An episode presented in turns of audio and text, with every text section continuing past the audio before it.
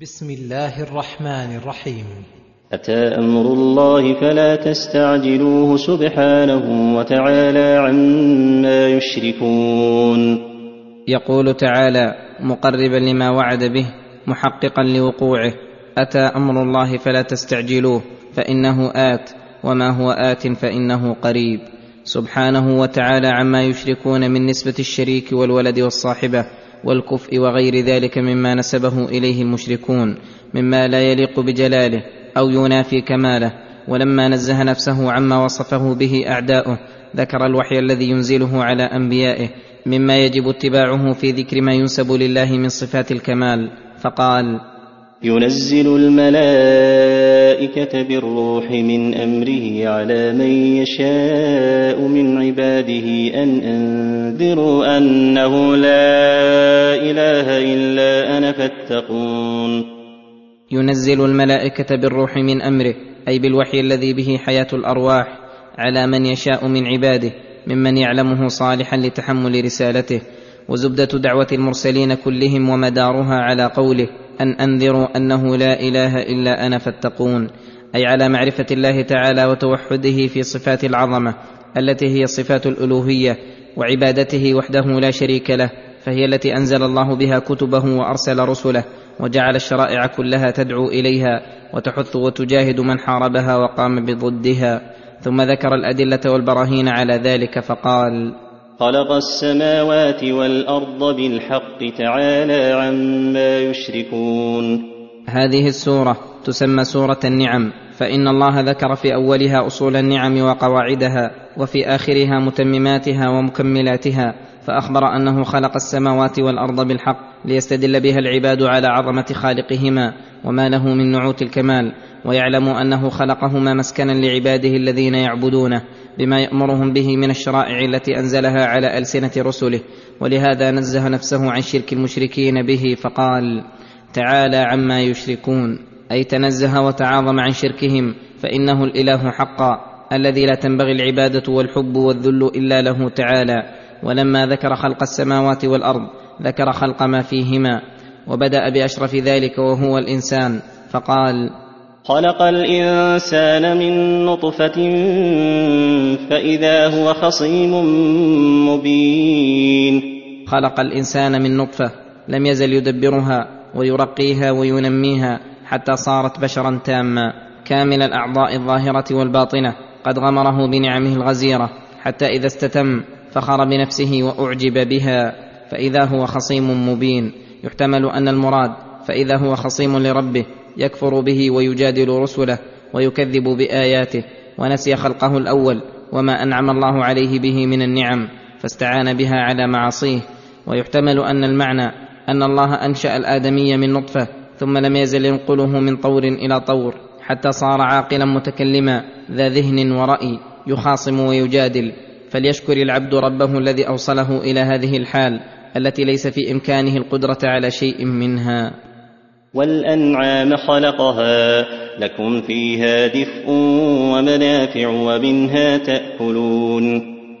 والأنعام خلقها لكم أي لأجلكم ولأجل منافعكم ومصالحكم من جملة منافعها العظيمة أن لكم فيها دفء مما تتخذون من أصوافها وأوبارها وأشعارها وجلودها من الثياب والفرش والبيوت ولكم فيها منافع غير ذلك ومنها تأكلون.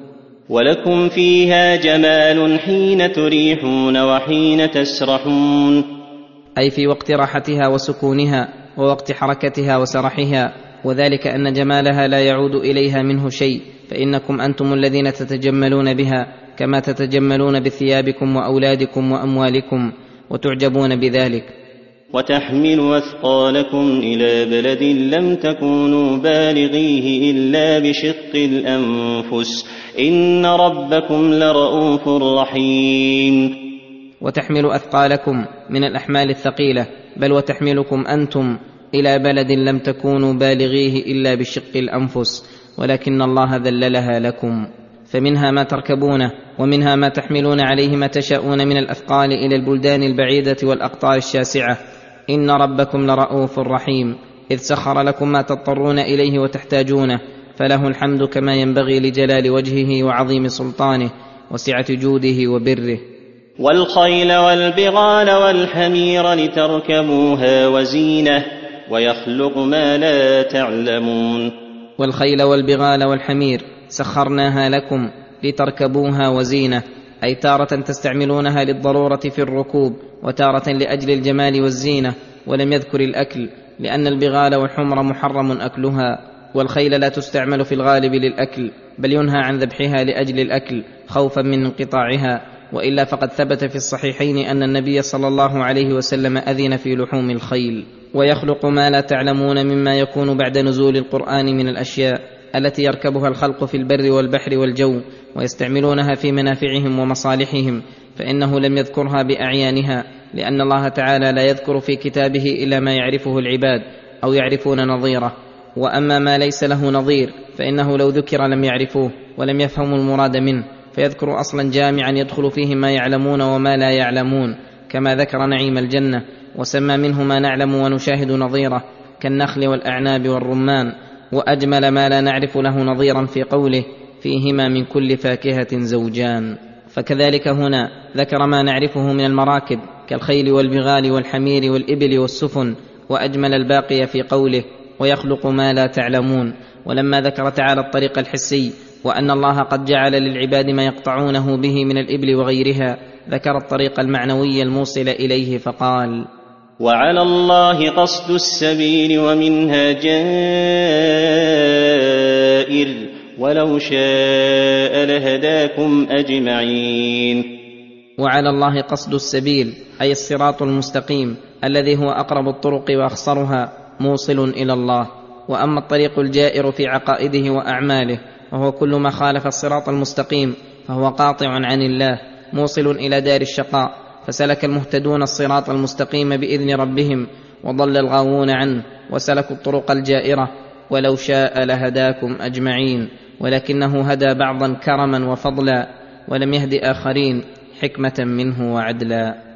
هو الذي أنزل من السماء ماء لكم منه شراب ومنه شجر فيه تسيمون ينبت لكم به الزرع والزيتون والنخيل والاعناب ومن كل الثمرات ان في ذلك لايه لقوم يتفكرون ان في ذلك لايه لقوم يتفكرون بذلك على كمال قدره الله الذي انزل هذا الماء من السحاب الرقيق اللطيف ورحمته حيث جعل فيه ماء غزيرا منه يشربون وتشرب مواشيهم ويسقون منه حروثهم فتخرج لهم الثمرات الكثيرة والنعم الغزيرة. وسخر لكم الليل والنهار والشمس والقمر والنجوم مسخرات بأمره إن في ذلك لآيات لقوم يعقلون.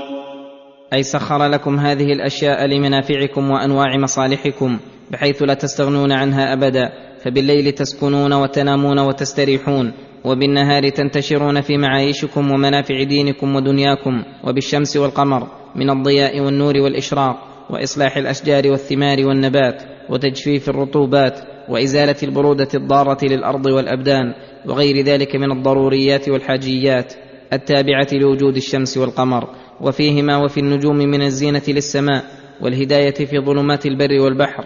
ومعرفة الأوقات وحساب الأزمنة ما تتنوع دلالاتها وتتصرف آياتها ولهذا جمعها في قوله إن في ذلك لآيات لقوم يعقلون أي لمن لهم عقول يستعملونها في التدبر والتفكر فيما هي مهياه له مستعدة تعقل ما تراه وتسمعه لا كنظر الغافلين الذين حظهم من النظر حظ البهائم التي لا عقل لها.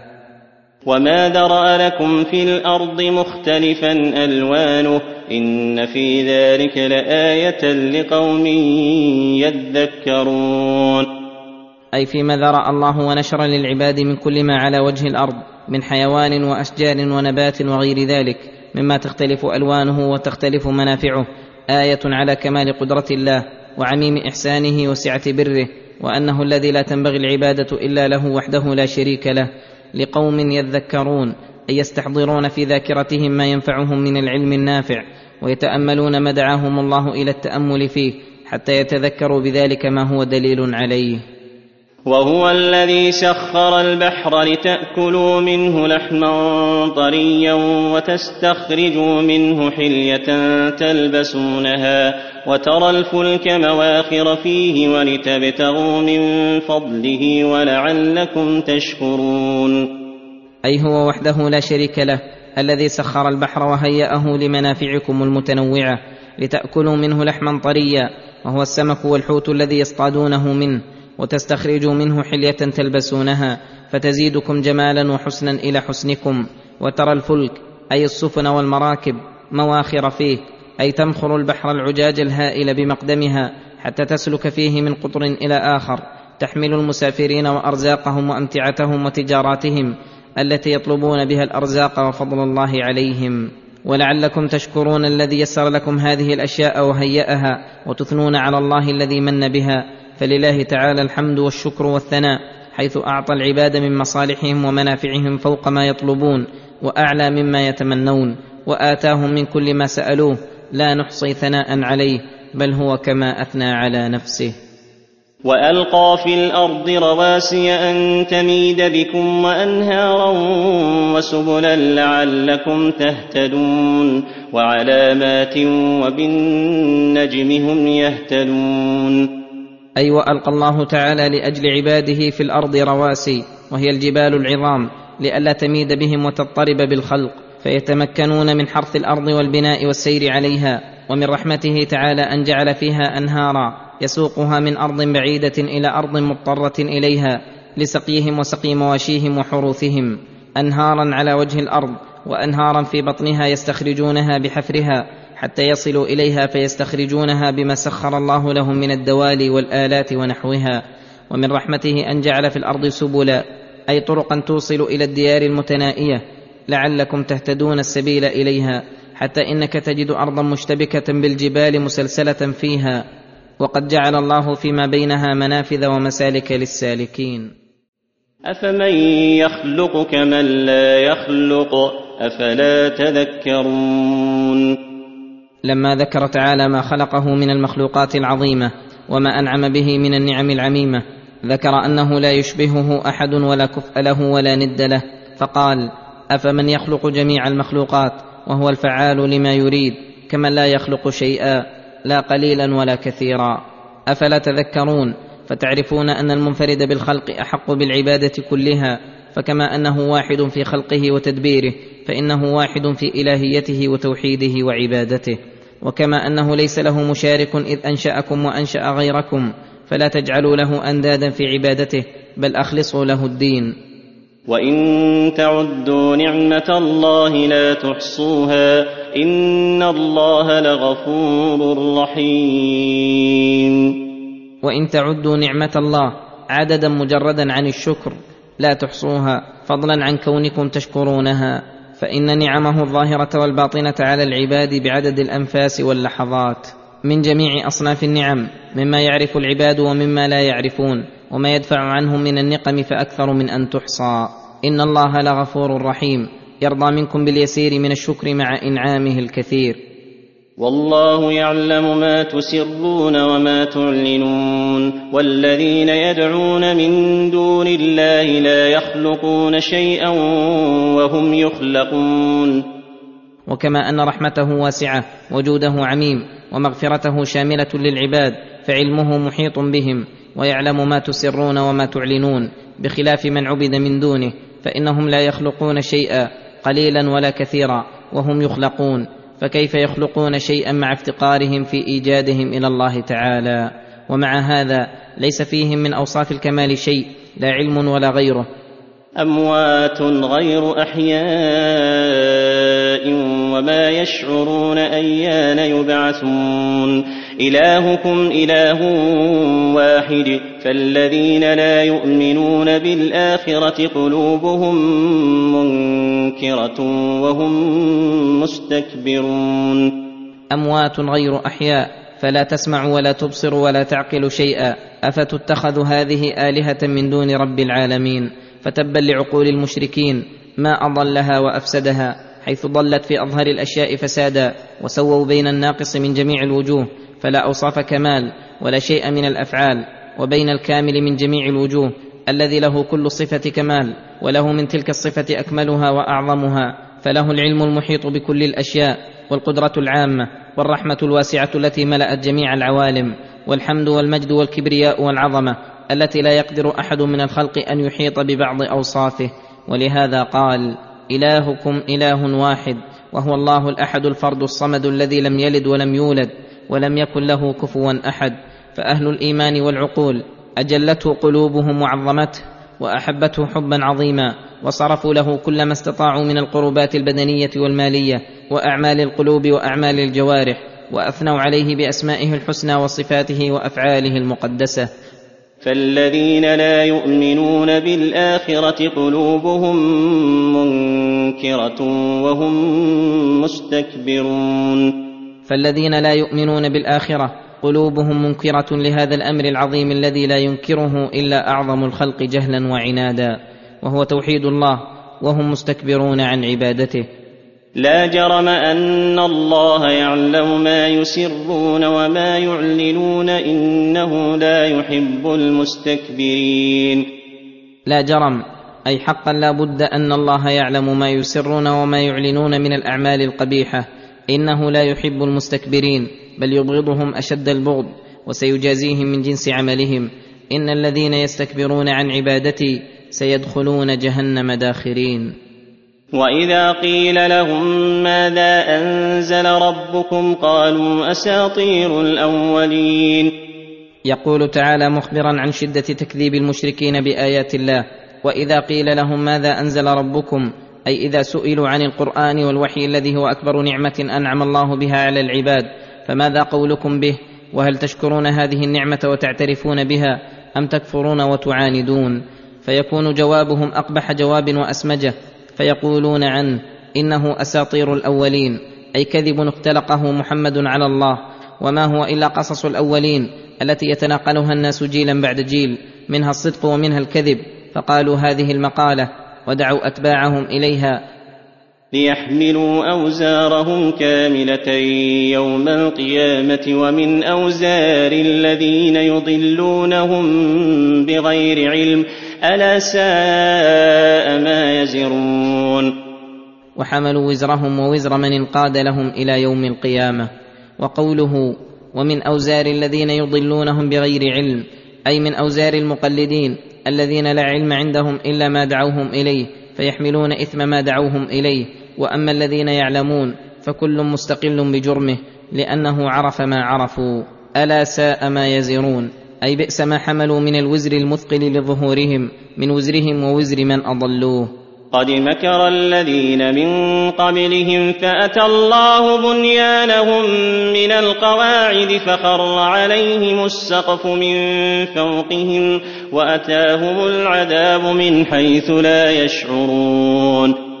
قد مكر الذين من قبلهم برسلهم واحتالوا بأنواع الحيل على رد ما جاءوهم به وبنوا من مكرهم قصورا هائلة فأتى الله بنيانهم من القواعد أي جاءها الأمر من أساسها وقاعدتها فخر عليهم السقف من فوقهم فصار ما بنوه عذابا عذبوا به وأتاهم العذاب من حيث لا يشعرون وذلك أنهم ظنوا أن هذا البنيان سينفعهم ويقيهم العذاب فصار عذابهم فيما بنوه وأصلوه. وهذا من أحسن الأمثلة في إبطال الله مكر أعدائه. فإنهم فكروا وقدروا فيما جاءت به الرسل لما كذبوهم وجعلوا لهم اصولا وقواعد من الباطل يرجعون إليها ويردون بها ما جاءت به الرسل واحتالوا أيضا على إيقاع المكروه والضرر بالرسل ومن تبعهم فصار مكرهم وبالا عليهم فصار تدبيرهم فيه تدميرهم وذلك لأن مكرهم سيء ولا يحيق المكر السيء إلا بأهله هذا في الدنيا ولعذاب الآخرة أخزى ولهذا قال ثم يوم القيامة يخزيهم ويقول أين شركائي؟ ويقول أين شركائي الذين كنتم تشاقون فيهم؟ قال الذين أوتوا العلم إن الخزي اليوم والسوء على الكافرين. ثم يوم القيامة يخزيهم أي يفضحهم على رؤوس الخلائق ويبين لهم كذبهم وافتراءهم على الله. ويقول أين شركائي الذين كنتم تشاقون فيهم؟ أي تحاربون وتعادون الله وحزبه لأجلهم وتزعمون أنهم شركاء لله؟ فإذا سألهم هذا السؤال لم يكن لهم جواب إلا الإقرار بضلالهم والاعتراف بعنادهم فيقولون ضلوا عنا وشهدوا على أنفسهم أنهم كانوا كافرين. قال الذين أوتوا العلم أي العلماء الربانيون إن الخزي اليوم أي يوم القيامة والسوء أي العذاب على الكافرين. وفي هذا فضيلة أهل العلم وأنهم الناطقون بالحق في هذه الدنيا ويوم يقوم الأشهاد وأن لقولهم اعتبارا عند الله وعند خلقه ثم ذكر ما يفعل بهم عند الوفاة وفي القيامة فقال الذين تتوفاهم الملائكة ظالمي أنفسهم فألقوا السلم ما كنا نعمل من سوء. بلى إن الله عليم بما كنتم تعملون. الذين تتوفاهم الملائكة ظالمي أنفسهم أي تتوفاهم في هذه الحال التي كثر فيها ظلمهم وغيهم وقد علم ما يلقى الظلمة في ذلك المقام. من أنواع العذاب والخزي والإهانة فألقوا السلم أي استسلموا وأنكروا ما كانوا يعبدونهم من دون الله وقالوا ما كنا نعمل من سوء. فيقال لهم بلى كنتم تعملون السوء فإن الله عليم بما كنتم تعملون فلا يفيدكم الجحود شيئا. وهذا في بعض مواقف القيامة ينكرون ما كانوا عليه في الدنيا ظنا أنه ينفعهم فإذا شهدت عليهم جوارحهم وتبين ما كانوا عليه أقروا واعترفوا. ولهذا لا يدخلون النار حتى يعترفوا بذنوبهم. فادخلوا أبواب جهنم خالدين فيها. فادخلوا أبواب جهنم خالدين فيها فلبئس مثوى المتكبرين. فادخلوا أبواب جهنم. كل أهل عمل يدخلون من الباب اللائق بحالهم فلبئس مثوى المتكبرين. نار جهنم فإنها مثوى الحسرة والندم. ومنزل الشقاء الدائم ومحل الهموم والغموم وموضع السخط من الحي القيوم لا يفتر عنهم من عذابها ولا يرفع عنهم يوما من أليم عقابها قد أعرض عنهم الرب الرحيم وأذاقهم العذاب العظيم. وقيل للذين اتقوا ماذا أنزل ربكم؟ قالوا خيرا. قالوا خيرا للذين أحسنوا في هذه الدنيا حسنة ولدار الآخرة خير ولنعم دار المتقين. لما ذكر الله قيل المكذبين بما أنزل الله ذكر ما قاله المتقون وأنهم اعترفوا وأقروا بأن ما أنزله الله نعمة عظيمة وخير عظيم امتن الله به على العباد فقبلوا تلك النعمة وتلقوها بالقبول والانقياد وشكروا الله عليها فعلموها وعملوا لها. للذين أحسنوا في عبادة الله تعالى وأحسنوا إلى عباد الله فلهم في هذه الدنيا حسنة رزق واسع وعيشة هنية وطمأنينة قلب وأمن وسرور. ولدار الآخرة خير من هذه الدار وما فيها من أنواع اللذات والمشتهيات فإن هذه نعيمها قليل محشو بالآفات منقطع بخلاف نعيم الآخرة. ولهذا قال ولنعم دار المتقين جنات عدن يدخلونها تجري من تحتها الأنهار لهم فيها ما يشاءون كذلك يجزي الله المتقين كذلك يجزي الله المتقين جنات عدن يدخلونها تجري من تحتها الأنهار لهم فيها ما يشاءون أي مهما تمنته أنفسهم وتعلقت به إرادتهم حصل لهم على أكمل الوجوه وأتمها فلا يمكن أن يطلبوا نوعا من أنواع النعيم الذي فيه لذة القلوب وسرور الأرواح إلا وهو حاضر لديهم ولهذا يعطي الله أهل الجنة كل ما تمنوه عليه حتى إنه يذكرهم أشياء من النعيم لم تخطر على قلوبهم فتبارك الذي لا نهاية لكرمه ولا حد لجوده الذي ليس كمثله شيء في صفات ذاته وصفات أفعاله وآثار تلك النعوت وعظمة الملك والملكوت. كذلك يجزي الله المتقين لسخط الله وعذابه بأداء ما أوجبه عليه من الفروض والواجبات المتعلقة بالقلب والبدن واللسان من حقه وحق عباده وترك ما نهاهم الله عنه. الذين تتوفاهم الملائكة طيبين.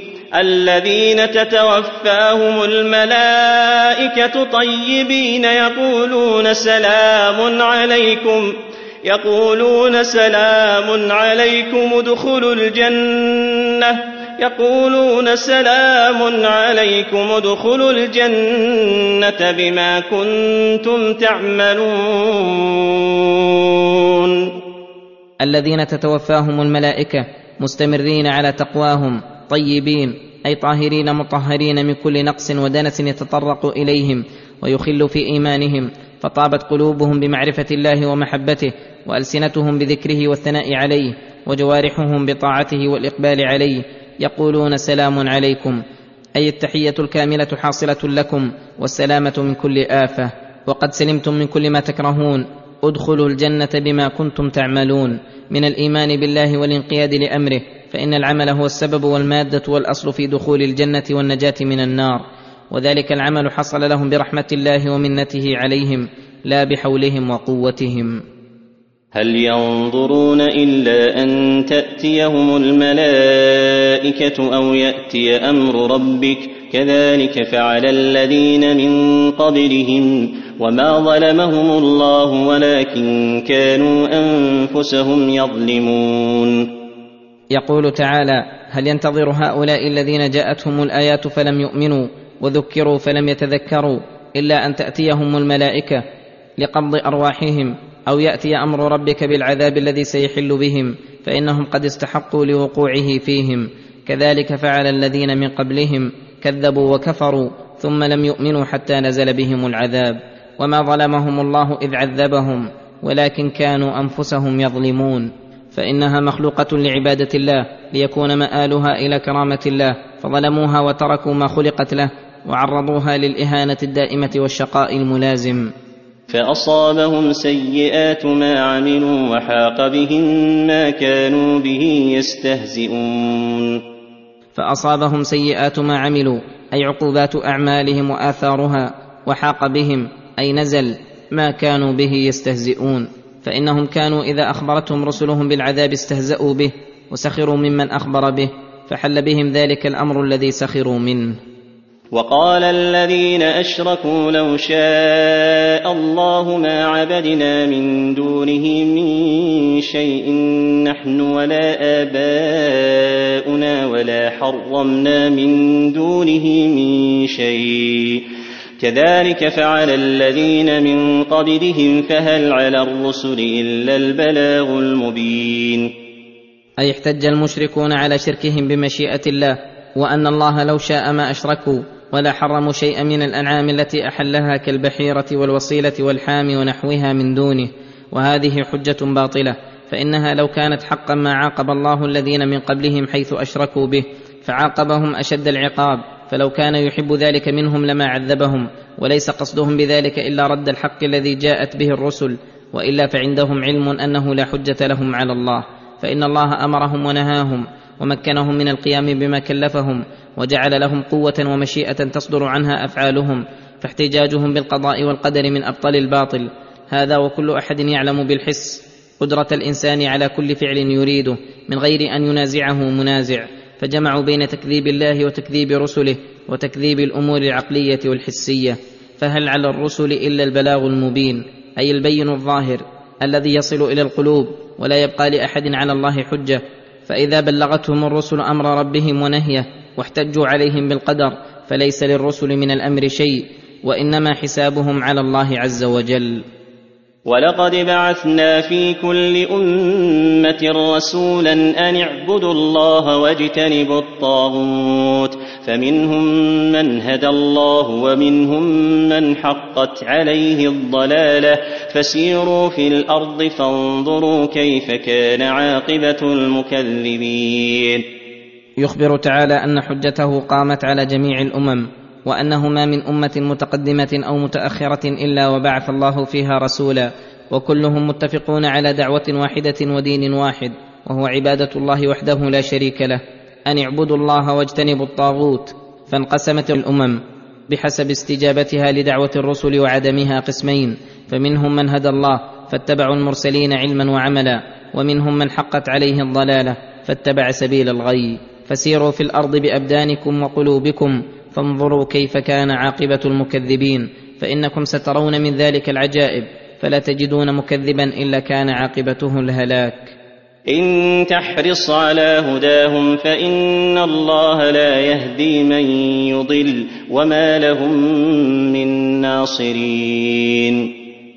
إن تحرص على هداهم وتبذل جهدك في ذلك فإن الله لا يهدي من يضل ولو فعل كل سبب لم يهده إلا الله. وما لهم من ناصرين ينصرونهم من عذاب الله ويقونهم باسه واقسموا بالله جهد ايمانهم لا يبعث الله من يموت بلى وعدا عليه حقا بلى وعدا عليه حقا ولكن أكثر الناس لا يعلمون يخبر تعالى عن المشركين المكذبين لرسوله انهم اقسموا بالله جهد ايمانهم أي حلفوا أيمانا مؤكدة مغلظة على تكذيب الله وأن الله لا يبعث الأموات ولا يقدر على إحيائهم بعد أن كانوا ترابا.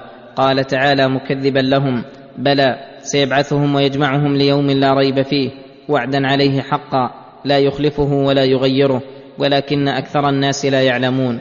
ومن جهلهم العظيم إنكارهم للبعث والجزاء ثم ذكر الحكمة في الجزاء والبعث فقال ليبين لهم الذي يختلفون فيه وليعلم الذين كفروا أنهم كانوا كاذبين. إنما قولنا لشيء إذا أردناه أن نقول له كن فيكون.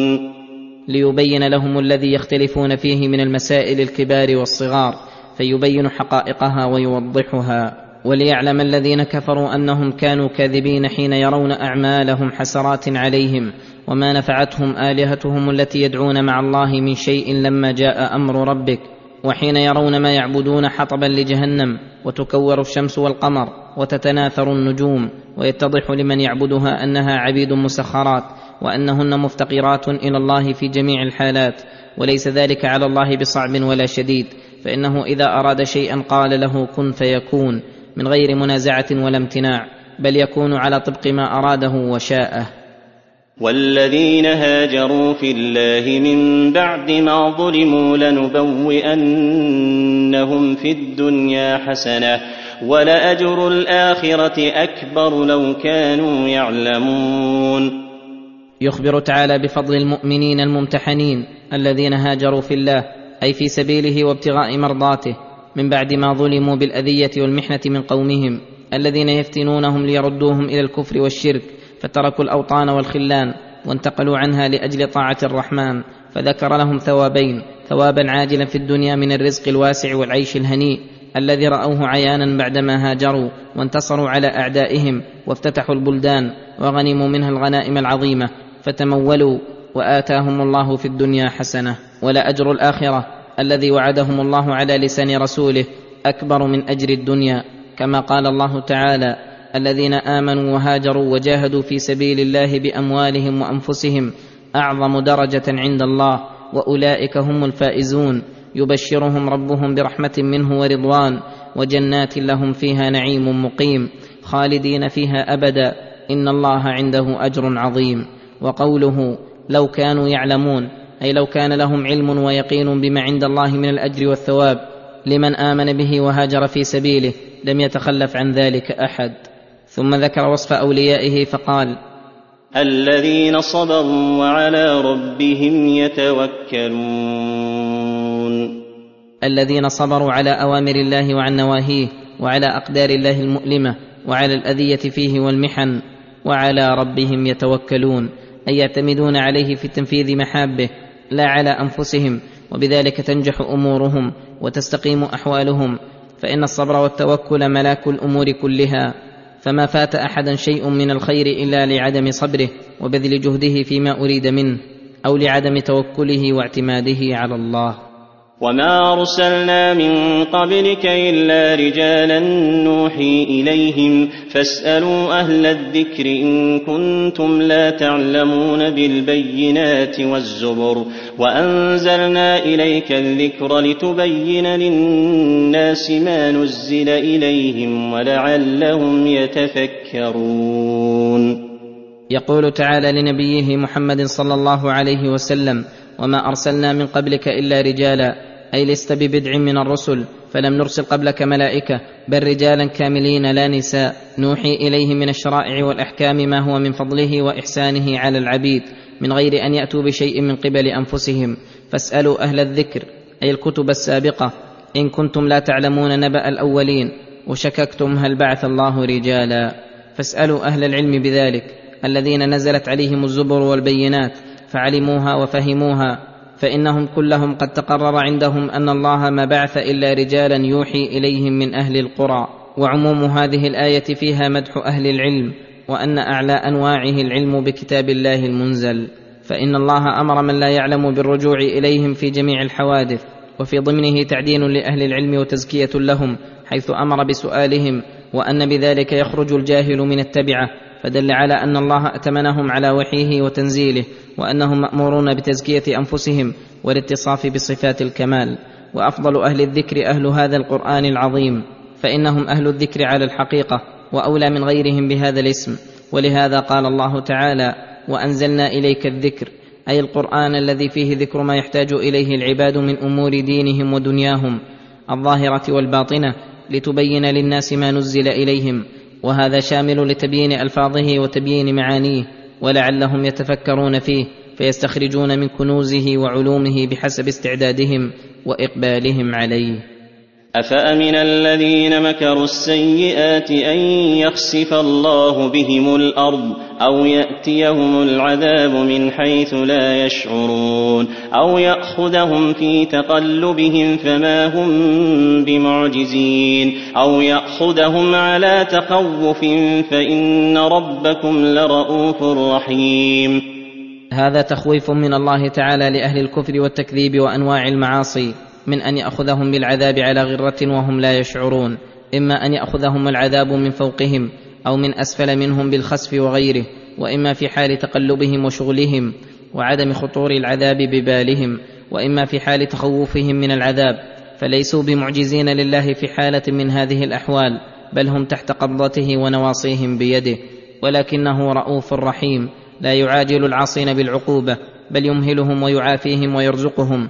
وهم يؤذونه ويؤذون أولياءه ومع هذا يفتح لهم أبواب التوبة ويدعوهم إلى الإقلاع من السيئات التي تضرهم ويعدهم بذلك أفضل الكرامات ومغفرة ما صدر منهم من الذنوب.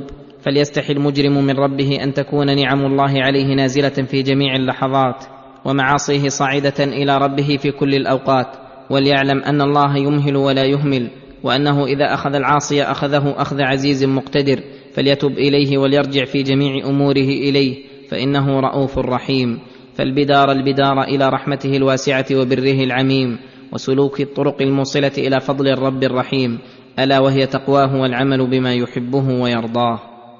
أولم يروا إلى ما خلق الله من شيء يتفيأ ظلاله عن اليمين يتفيأ ظلاله عن اليمين والشمائل سجدا لله سجدا لله وهم داخرون.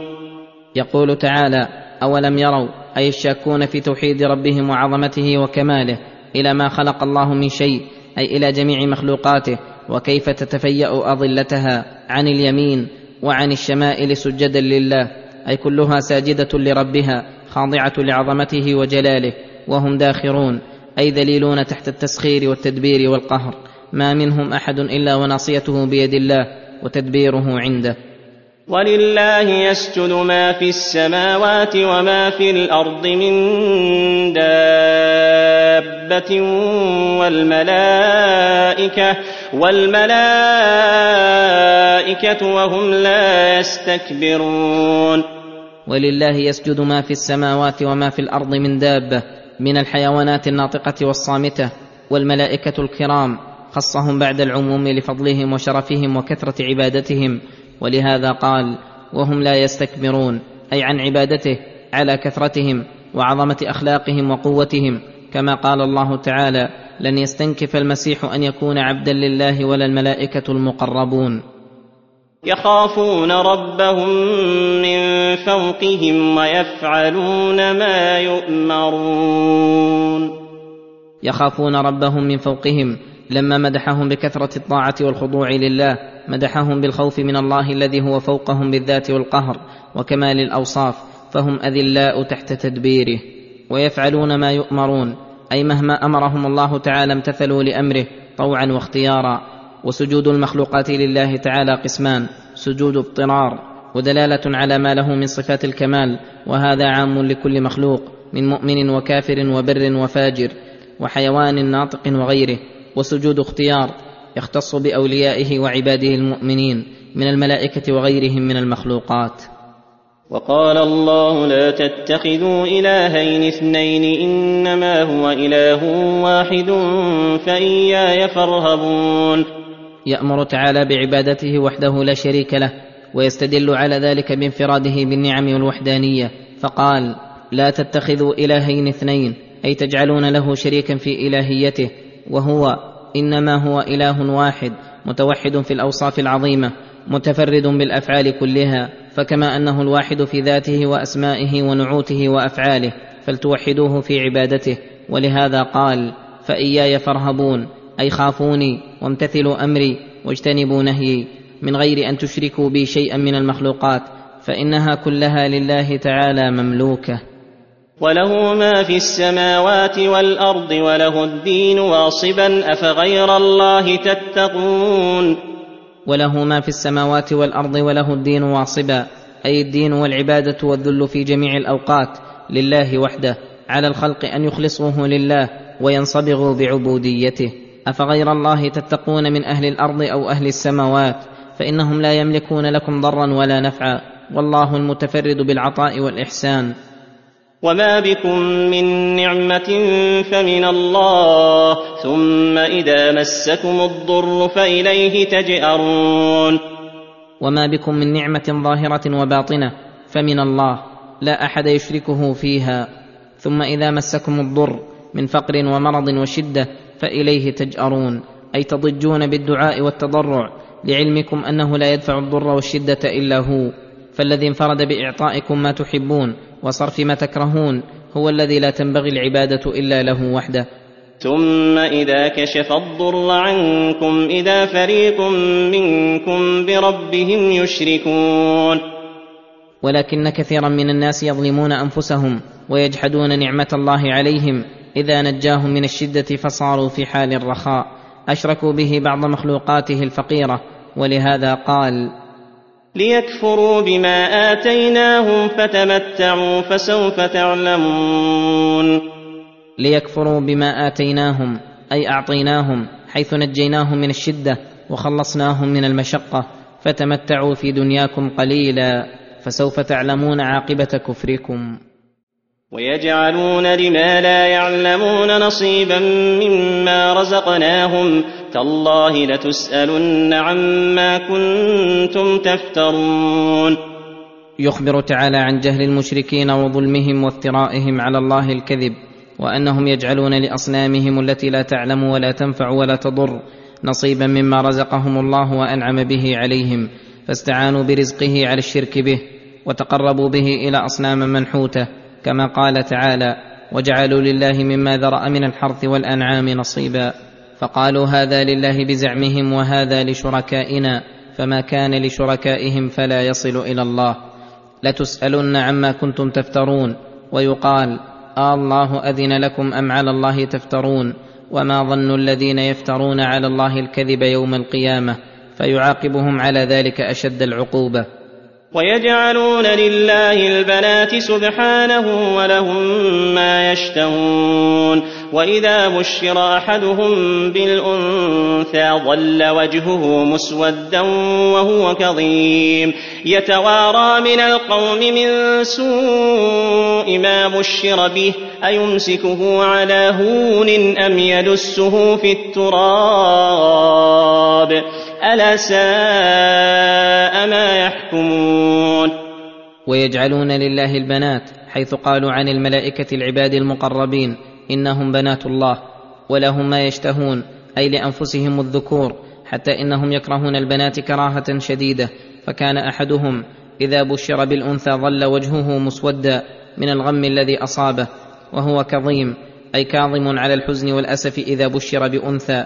وحتى إنه يفتضح عند أبناء جنسه ويتوارى منهم من سوء ما بشر به ثم يعمل فكره ورأيه الفاسد فيما يصنع بتلك البنت التي بشر بها اي يمسكه على هون أي يتركها من غير قتل على إهانة وذل أم يدسه في التراب أي يدفنها وهي حية وهو الوأد الذي ذم الله به المشركين ألا ساء ما يحكمون إذ وصفوا الله بما لا يليق بجلاله من نسبة الولد إليه. ثم لم يكفهم هذا حتى نسبوا له أردأ القسمين وهو الإناث اللاتي يأنفون بأنفسهم عنها ويكرهونها فكيف ينسبونها لله تعالى؟ فبئس الحكم حكمهم. ولما كان هذا من أمثال السوء التي نسبها إليه أعداؤه المشركون قال الله تعالى للذين لا يؤمنون بالآخرة مثل السوء ولله المثل الأعلى وهو العزيز الحكيم. للذين لا يؤمنون بالآخرة مثل السوء أي المثل الناقص والعيب التام ولله المثل الأعلى وهو كل صفة كمال وكل كمال في الوجود فالله أحق به من غير أن يستلزم ذلك نقصا بوجه وله المثل الأعلى في قلوب أوليائه وهو التعظيم والإجلال والمحبة والإنابة والمعرفة وهو العزيز الذي قهر جميع الأشياء وانقادت له المخلوقات بأسرها الحكيم الذي يضع الأشياء مواضعها فلا يأمر ولا يفعل إلا ما يحمد عليه ويثنى على كماله فيه. ولو يؤاخذ الله الناس بظلمهم ما ترك عليها من دابه ولكن يؤخرهم إلى أجل مسمى فاذا جاء اجلهم لا يستاخرون ساعه ولا يستقدمون لما ذكر تعالى ما افتراه الظالمون عليه ذكر كمال حلمه وصبره فقال ولو يؤاخذ الله الناس بظلمهم من غير زيادة ولا نقص ما ترك عليها من دابة أي لاهلك المباشرين للمعصية وغيرهم من أنواع الدواب والحيوانات فإن شؤم المعاصي يهلك به الحرث والنسل ولكن يؤخرهم عن تعجيل العقوبة عليهم إلى أجل مسمى وهو يوم القيامة. فإذا جاء أجلهم لا يستأخرون ساعة ولا يستقدمون فليحذروا ما داموا في وقت الإمهال قبل أن يجيء الوقت الذي لا إمهال فيه. ويجعلون لله ما يكرهون وتصف ألسنتهم الكذب أن لهم الحسنى لا جرم أن لهم النار لا جرم أن لهم النار وأنهم مفرطون. يخبر تعالى أن المشركين يجعلون لله ما يكرهون من البنات ومن الأوصاف القبيحة وهو الشرك بصرف شيء من العبادات إلى بعض المخلوقات التي هي عبيد لله. فكما أنهم يكرهون ولا يرضون أن يكون عبيدهم وهم مخلوقون من جنسهم شركاء لهم فيما رزقهم الله. فكيف يجعلون له شركاء من عبيده؟ وهم مع هذه الإساءة العظيمة تصف ألسنتهم الكذب أن لهم الحسنى. أي أن لهم الحالة الحسنة في الدنيا والآخرة. رد عليهم بقوله لا جرم أن لهم النار وأنهم مفرطون مقدمون عليها ماكثون فيها غير خارجين منها أبدا. بين تعالى لرسوله صلى الله عليه وسلم أنه ليس هو أول رسول كذب فقال تعالى تالله لقد أرسلنا إلى أمم من قبلك فزين لهم الشيطان فزين لهم الشيطان أعمالهم فهو وليهم اليوم فهو وليهم اليوم ولهم عذاب أليم. تالله لقد أرسلنا إلى أمم من قبلك رسلا يدعونهم إلى التوحيد فزين لهم الشيطان أعمالهم فكذبوا الرسل وزعموا أن ما هم عليه هو الحق المنجي من كل مكروه وأن ما دعت إليه الرسل فهو بخلاف ذلك. فلما زين لهم الشيطان أعمالهم صار وليهم في الدنيا فأطاعوه واتبعوه وتولوه. أفتتخذونه وذريته أولياء من دوني وهم لكم عدو؟ بئس للظالمين بدلا. ولهم عذاب أليم في الآخرة حيث تولوا عن ولاية الرحمن ورضوا بولاية الشيطان. فاستحقوا لذلك عذاب الهوان. وما انزلنا عليك الكتاب الا لتبين لهم الذي اختلفوا فيه وهدى ورحمه لقوم يؤمنون. والله أنزل من السماء ماء فأحيا به الأرض بعد موتها إن في ذلك لآية لقوم يسمعون إن في ذلك لآية لقوم يسمعون عن الله مواعظه وتذكيره فيستدلون بذلك على أنه وحده المعبود الذي لا تنبغي العبادة إلا له وحده لأنه المنعم بإنزال المطر وإنبات جميع أصناف النبات. وعلى أنه على كل شيء قدير وأن الذي أحيا الأرض بعد موتها قادر على إحياء الأموات وأن الذي نشر هذا الإحسان لذو رحمة واسعة وجود عظيم. وإن لكم في الأنعام لعبرة نسقيكم مما في بطونه من بين فرث ودم من بين فرث ودم لبنا خالصا سائغا للشاربين. أي إن لكم في الأنعام التي سخرها الله لمنافعكم لعبرة تستدلون بها على كمال قدرة الله وسعة إحسانه حيث أسقاكم من بطونها المشتملة على الفرث والدم فأخرج من بين ذلك لبنا خالصا من الكدر سائغا للشاربين للذته ولأنه يسقي ويغذي فهل هذه إلا قدرة إلهية لا أمور طبيعية فأي شيء في الطبيعة يقلب العلف الذي تأكله البهيمة والشراب الذي تشربه من الماء العذب والملح لبنا خالصا سائغا للشاربين. ومن ثمرات النخيل والأعناب تتخذون منه سكرا ورزقا حسنا. إن في ذلك لآية لقوم يعقلون. وجعل تعالى لعباده من ثمرات النخيل والأعناب منافع للعباد ومصالح من أنواع الرزق الحسن الذي يأكله العباد طريا ونضيجا. وحاضرا ومدخرا وطعاما وشرابا يتخذ من عصيرها ونبيذها من السكر الذي كان حلالا قبل ذلك ثم إن الله نسخ حل المسكرات وأعاض عنها بالطيبات من الأنبذة وأنواع الأشربة اللذيذة المباحة. إن في ذلك لآية لقوم يعقلون عن الله كمال اقتداره حيث أخرجها من أشجار شبيهة بالحطب فصارت ثمرة لذيذة وفاكهة طيبة وعلى شمول رحمته حيث عم بها عباده ويسرها لهم وأنه الإله المعبود وحده حيث إنه المنفرد بذلك. وأوحى ربك إلى النحل أن اتخذي من الجبال بيوتا ومن الشجر ومما يعرشون ثم كلي من كل الثمرات فاسلكي سبل ربك ذللا. يخرج من بطونها شراب مختلف ألوانه فيه شفاء للناس.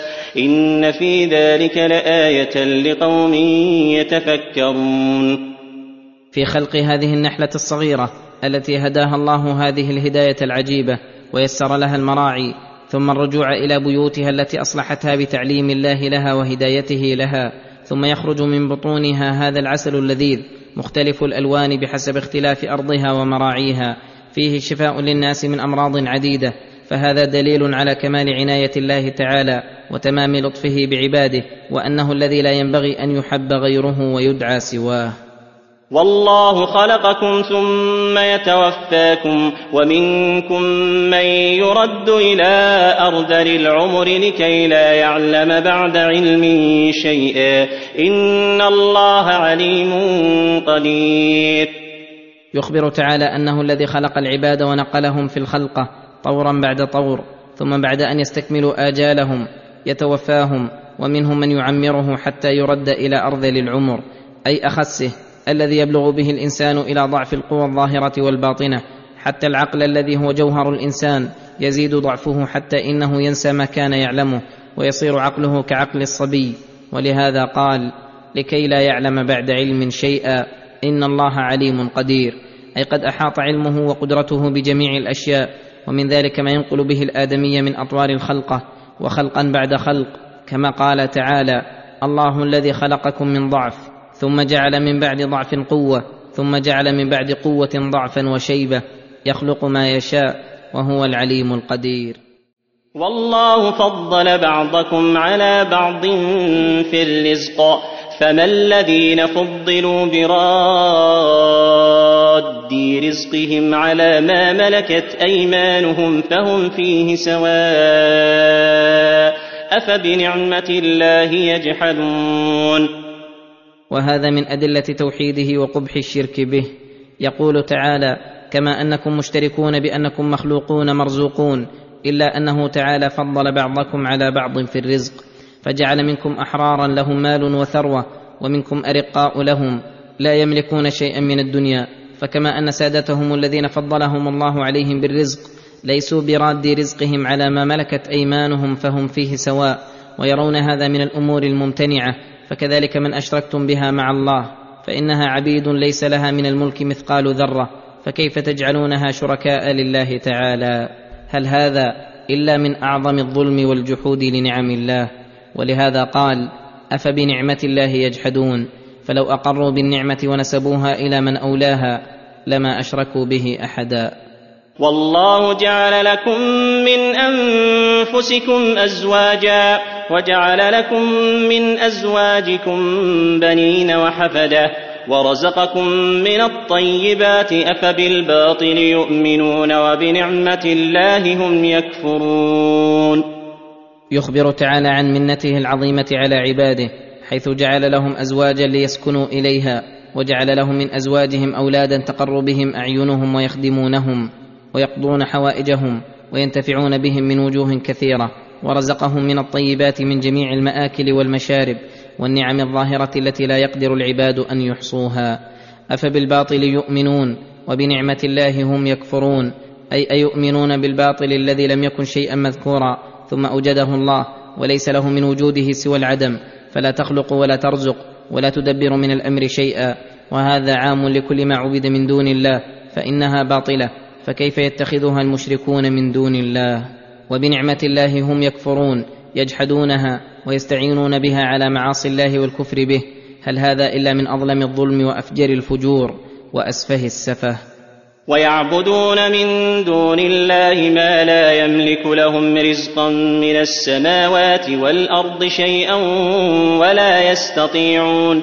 يخبر تعالى عن جهل المشركين وظلمهم أنهم يعبدون من دونه آلهة اتخذوها شركاء لله والحال أنهم لا يملكون لهم رزقا من السماوات والأرض فلا ينزلون مطرا ولا رزقا ولا ينبتون من نبات الأرض شيئا ولا يملكون مثقال ذرة في السماوات والأرض ولا يستطيعون لو أرادوا فإن غير المالك للشيء ربما كان له قوة واقتدار على ما ينفع من يتصل به وهؤلاء لا يملكون ولا يقدرون.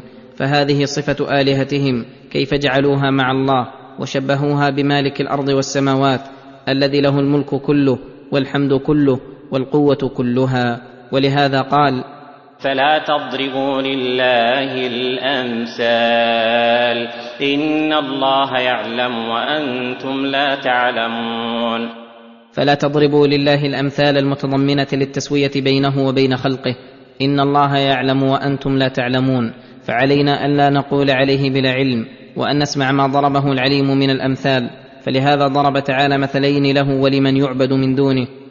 ضرب الله مثلا عبدا مملوكا لا يقدر على شيء ومن رزقناه منا رزقا حسنا فهو ينفق منه سرا وجهرا. هل يستوون؟ الحمد لله بل أكثرهم لا يعلمون. أحدهما عبد مملوك أي رقيق لا يملك نفسه ولا يملك من المال والدنيا شيئا. والثاني حر غني قد رزقه الله منه رزقا حسنا من جميع أصناف المال وهو كريم محب للإحسان فهو ينفق منه سرا وجهرا. هل يستوي هذا وذاك؟ لا يستويان مع أنهما مخلوقان غير محال استواؤهما. فإذا كانا لا يستويان فكيف يستوي المخلوق العبد الذي ليس له ملك ولا قدرة ولا استطاعة بل هو فقير من جميع الوجوه بالرب الخالق المالك لجميع الممالك القادر على كل شيء. ولهذا حمد نفسه واختص بالحمد بأنواعه فقال الحمد لله. فكأنه قيل إذا كان الأمر كذلك فلما سوى المشركون آلهتهم بالله؟ قال بل أكثرهم لا يعلمون. فلو علموا حقيقة العلم لم يتجرأوا على الشرك العظيم. والمثل الثاني وضرب الله مثلا رجلين وضرب الله مثلا رجلين أحدهما أبكم أحدهما ابكم لا يقدر على شيء وهو كل على مولاه وهو كل على مولاه أينما يوجهه لا يات بخير. هل يستوي هو ومن يأمر بالعدل وهو على صراط مستقيم؟ مثل رجلين أحدهما أبكم لا يسمع ولا ينطق ولا يقدر على شيء لا قليل ولا كثير وهو كل على مولاه اي يخدمه مولاه ولا يستطيعه أن يخدم نفسه فهو ناقص من كل وجه فهل يستوي هذا ومن كان يأمر بالعدل وهو على صراط مستقيم فأقواله عدل وأفعاله مستقيمة فكما أنهما لا يستويان فلا يستوي من عبد من دون الله وهو لا يقدر على شيء من مصالحه فلولا قيام الله بها لم يستطع شيئا منها لا يكون كفوا وندا لمن لا يقول إلا الحق. ولا يفعل إلا ما يحمد عليه. ولله غيب السماوات والأرض وما أمر الساعة إلا كلمح البصر أو هو أقرب. إن الله على كل شيء قدير. أي هو تعالى المنفرد بغيب السماوات والأرض فلا يعلم الخفايا والبواطن والأسرار إلا هو. ومن ذلك علم الساعة فلا يدري أحد متى تأتي إلا الله. فإذا جاءت وتجلت لم تكن إلا كلمح البصر أو هو أقرب من ذلك فيقوم الناس من قبورهم إلى يوم بعثهم ونشورهم وتفوت الفرص لمن يريد الإمهال. إن الله على كل شيء قدير فلا يستغرب على قدرته الشاملة إحياؤه للموتى. والله أخرجكم من بطون أمهاتكم لا تعلمون شيئا. وجعل لكم السمع والأبصار والأفئدة لعلكم تشكرون. أي هو المنفرد بهذه النعم حيث أخرجكم من بطون أمهاتكم لا تعلمون شيئا ولا تقدرون على شيء ثم إنه جعل لكم السمع والأبصار والأفئدة خص هذه الأعضاء الثلاثة لشرفها وفضلها ولأنها مفتاح لكل علم فلا وصل للعبد علم إلا من أحد هذه الأبواب الثلاثة.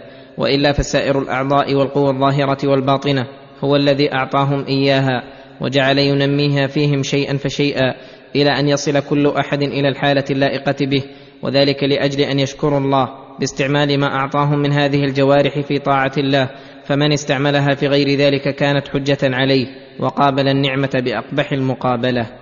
الم يروا إلى الطير مسخرات في جو السماء ما يمسكهن الا الله ان في ذلك لايات لقوم يؤمنون. ان في ذلك لايات لقوم يؤمنون أي لانهم المنتفعون بايات الله المتفكرون فيما جعلت إيه عليه واما غيرهم فإن نظرهم نظر لهو وغفلة ووجه الآية فيها أن الله تعالى خلقها بخلقة تصلح للطيران ثم سخر لها هذا الهواء اللطيف ثم أودع فيها من قوة الحركة وما قدرت به على ذلك وذلك دليل على كمال حكمته وعلمه الواسع وعنايته الربانية بجميع مخلوقاته وكمال اقتداره. تبارك الله رب العالمين. والله جعل لكم من بيوتكم سكنا وجعل لكم من جلود الأنعام بيوتا تستخفونها يوم ضعنكم ويوم إقامتكم ومن أصوافها وأوبارها وأشعارها أثاثا ومتاعا إلى حين.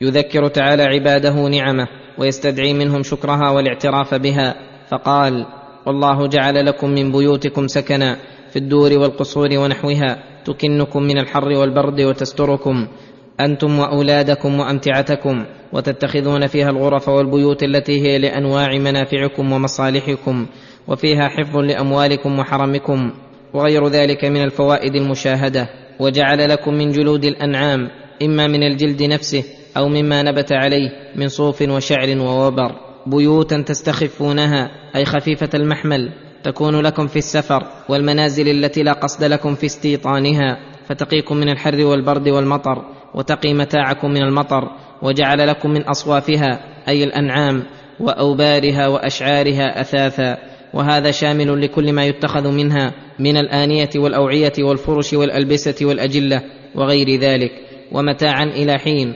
أي تتمتعون بذلك في هذه الدنيا وتنتفعون بها فهذا مما سخر الله العباد لصنعته وعمله. والله جعل لكم مما خلق ظلالا وجعل لكم من الجبال أكنانا وجعل لكم سرابيل تقيكم الحر وسرابيل تقيكم بأسكم كذلك يتم نعمته عليكم لعلكم تسلمون. والله جعل لكم مما خلق أي من مخلوقاته التي لا صنعة لكم فيها ظلالا وذلك كأظلة الأشجار والجبال والآكام ونحوها. وجعل لكم من الجبال أكنانا أي مغارات تكنكم من الحر والبرد والأمطار والأعداء. وجعل لكم سرابيل أي ألبسة وثيابا تقيكم الحر. ولم يذكر الله البرد لأنه قد تقدم أن هذه السورة أولها في أصول النعم وآخرها في مكملاتها ومتمماتها ووقاية البرد من أصول النعم فإنه من الضرورة وقد ذكره في أولها في قوله لكم فيها دفء ومنافع وتقيكم بأسكم أي وثيابا تقيكم وقت البأس والحرب من السلاح وذلك كالدروع والزرد ونحوها كذلك يتم نعمته عليكم حيث أسبغ عليكم من نعمه ما لا يدخل تحت الحصر. لعلكم إذا ذكرتم نعمة الله ورأيتموها غامرة لكم من كل وجه تسلمون لعظمته وتنقادون لأمره وتصرفونها في طاعة موليها ومسديها. فكثرة النعم من الأسباب الجالبة من العباد مزيد الشكر والثناء بها على الله تعالى ولكن أبى الظالمون إلا تمردا وعنادا. ولهذا قال الله عنهم فإن تولوا فإنما عليك البلاغ المبين. فإن تولوا عن الله وعن طاعته بعدما ذكروا بنعمه وآياته فإنما عليك البلاغ المبين. أي ليس عليك من هدايتهم وتوفيقهم شيء بل أنت مطالب بالوعظ والتذكير والإنذار والتحذير. فإذا أديت ما عليك فحسابهم على الله. يعرفون نعمة الله ثم ينكرونها وأكثرهم الكافرون. فإنهم يرون الإحسان ويعرفون نعمة الله ولكنهم ينكرونها ويجحدونها وأكثرهم الكافرون لا خير فيهم وما ينفعهم توالي الآيات لفساد مشاعرهم وسوء قصودهم وسيرون جزاء الله لكل جبار عنيد كفور للنعم متمرد على الله وعلى رسله ويوم نبعث من كل أمة شهيدا ثم لا يؤذن للذين كفروا ولا هم يستعتبون وإذا رأى الذين ظلموا العذاب فلا يخفف عنهم ولا هم ينظرون. يخبر تعالى عن حال الذين كفروا في يوم القيامة وأنه لا يقبل لهم عذر ولا يرفع عنهم العقاب وأن شركاءهم تتبرأ منهم ويقرون على أنفسهم بالكفر والافتراء على الله. فقال ويوم نبعث من كل أمة شهيدا يشهد عليها بأعمالهم وماذا أجابوا به الداعي إلى الهدى. وذلك الشهيد الذي يبعثه الله أزكى الشهداء وأعدلهم وهم الرسل الذين إذا شهدوا تم عليهم الحكم. فلا يؤذن للذين كفروا في الاعتذار لأن اعتذارهم بعدما علم يقينا بطلان ما هم عليه. اعتذار كاذب لا يفيدهم شيئا. وإن طلبوا أيضا الرجوع إلى الدنيا ليستدركوا لم يجابوا ولم يعتبوا بل يبادرهم العذاب الشديد الذي لا يخفف عنهم من غير إنظار ولا إمهال من حين يرونه لأنهم لا حساب عليهم لأنهم لا حسنات لهم وإنما تعد أعمالهم وتحصى ويوقفون عليها ويقررون بها ويفتضحون. واذا راى الذين اشركوا شركاءهم قالوا ربنا هؤلاء قالوا ربنا هؤلاء شركاؤنا الذين كنا ندعو من دونك فألقوا إليهم القول إنكم لكاذبون واذا راى الذين اشركوا شركاءهم يوم القيامه وعلموا بطلانها ولم يمكنهم الإنكار. قالوا ربنا هؤلاء شركاؤنا الذين كنا ندعو من دونك. ليس عندها نفع ولا شفع. فنوهوا بأنفسهم ببطلانها وكفروا بها وبدت البغضاء والعداوة بينهم وبينها. فألقوا إليهم القول أي ردت عليهم شركاؤهم قولهم. فقالت لهم إنكم لكاذبون حيث جعلتمونا شركاء لله وعبدتمونا معه فلم نأمركم بذلك ولا زعمنا أن فينا استحقاقا للألوهية. فاللوم عليكم. وألقوا إلى الله يومئذ السلم وضل عنهم ما كانوا يفترون. فحينئذ استسلموا لله وخضعوا لحكمه وعلموا أنهم مستحقون للعذاب وضل عنهم ما كانوا يفترون. فدخلوا النار وقد امتلأت قلوبهم من مقت أنفسهم ومن حمد ربهم وأنه لم يعاقبهم إلا بما كسبوا. الذين كفروا وصدوا عن سبيل الله زدناهم عذابا زدناهم عذابا فوق العذاب بما كانوا يفسدون. الذين كفروا وصدوا عن سبيل الله زدناهم عذابا فوق العذاب. زدناهم عذابا فوق العذاب بما كانوا يفسدون. حيث كفروا بأنفسهم وكذبوا بآيات الله وحاربوا رسله وصدوا الناس عن سبيل الله وصاروا دعاة إلى الضلال فاستحقوا مضاعفة العذاب كما تضاعف جرمهم وكما أفسدوا في أرض الله. ويوم نبعث في كل أمة شهيدا عليهم من أنفسهم وجئنا بك وجئنا بك شهيدا على هؤلاء ونزلنا عليك الكتاب تبيانا لكل شيء وهدى ورحمة. وهدى ورحمة وبشرى للمسلمين.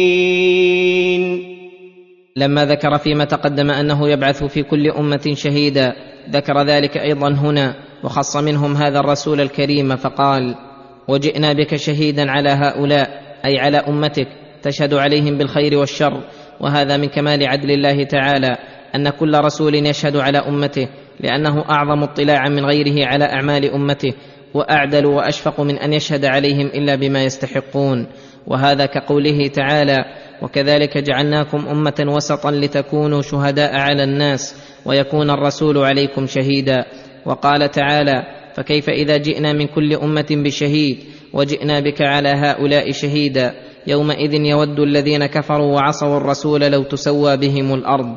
وقوله ونزلنا عليك الكتاب تبيانا لكل شيء في أصول الدين وفروعه وفي أحكام الدارين وكل ما يحتاج إليه العباد فهو مبين فيه أتم تبيين بألفاظ واضحة ومعان جلية حتى إنه تعالى يثني فيه الأمور الكبار التي يحتاج القلب لمرورها عليه كل وقت وإعادتها في كل ساعة ويعيدها ويبديها بألفاظ مختلفة وأدلة متنوعة لتستقر في القلوب فتثمر من الخير والبر بحسب ثبوتها في القلب وحتى إنه تعالى يجمع في اللفظ القليل الواضح معاني كثيرة.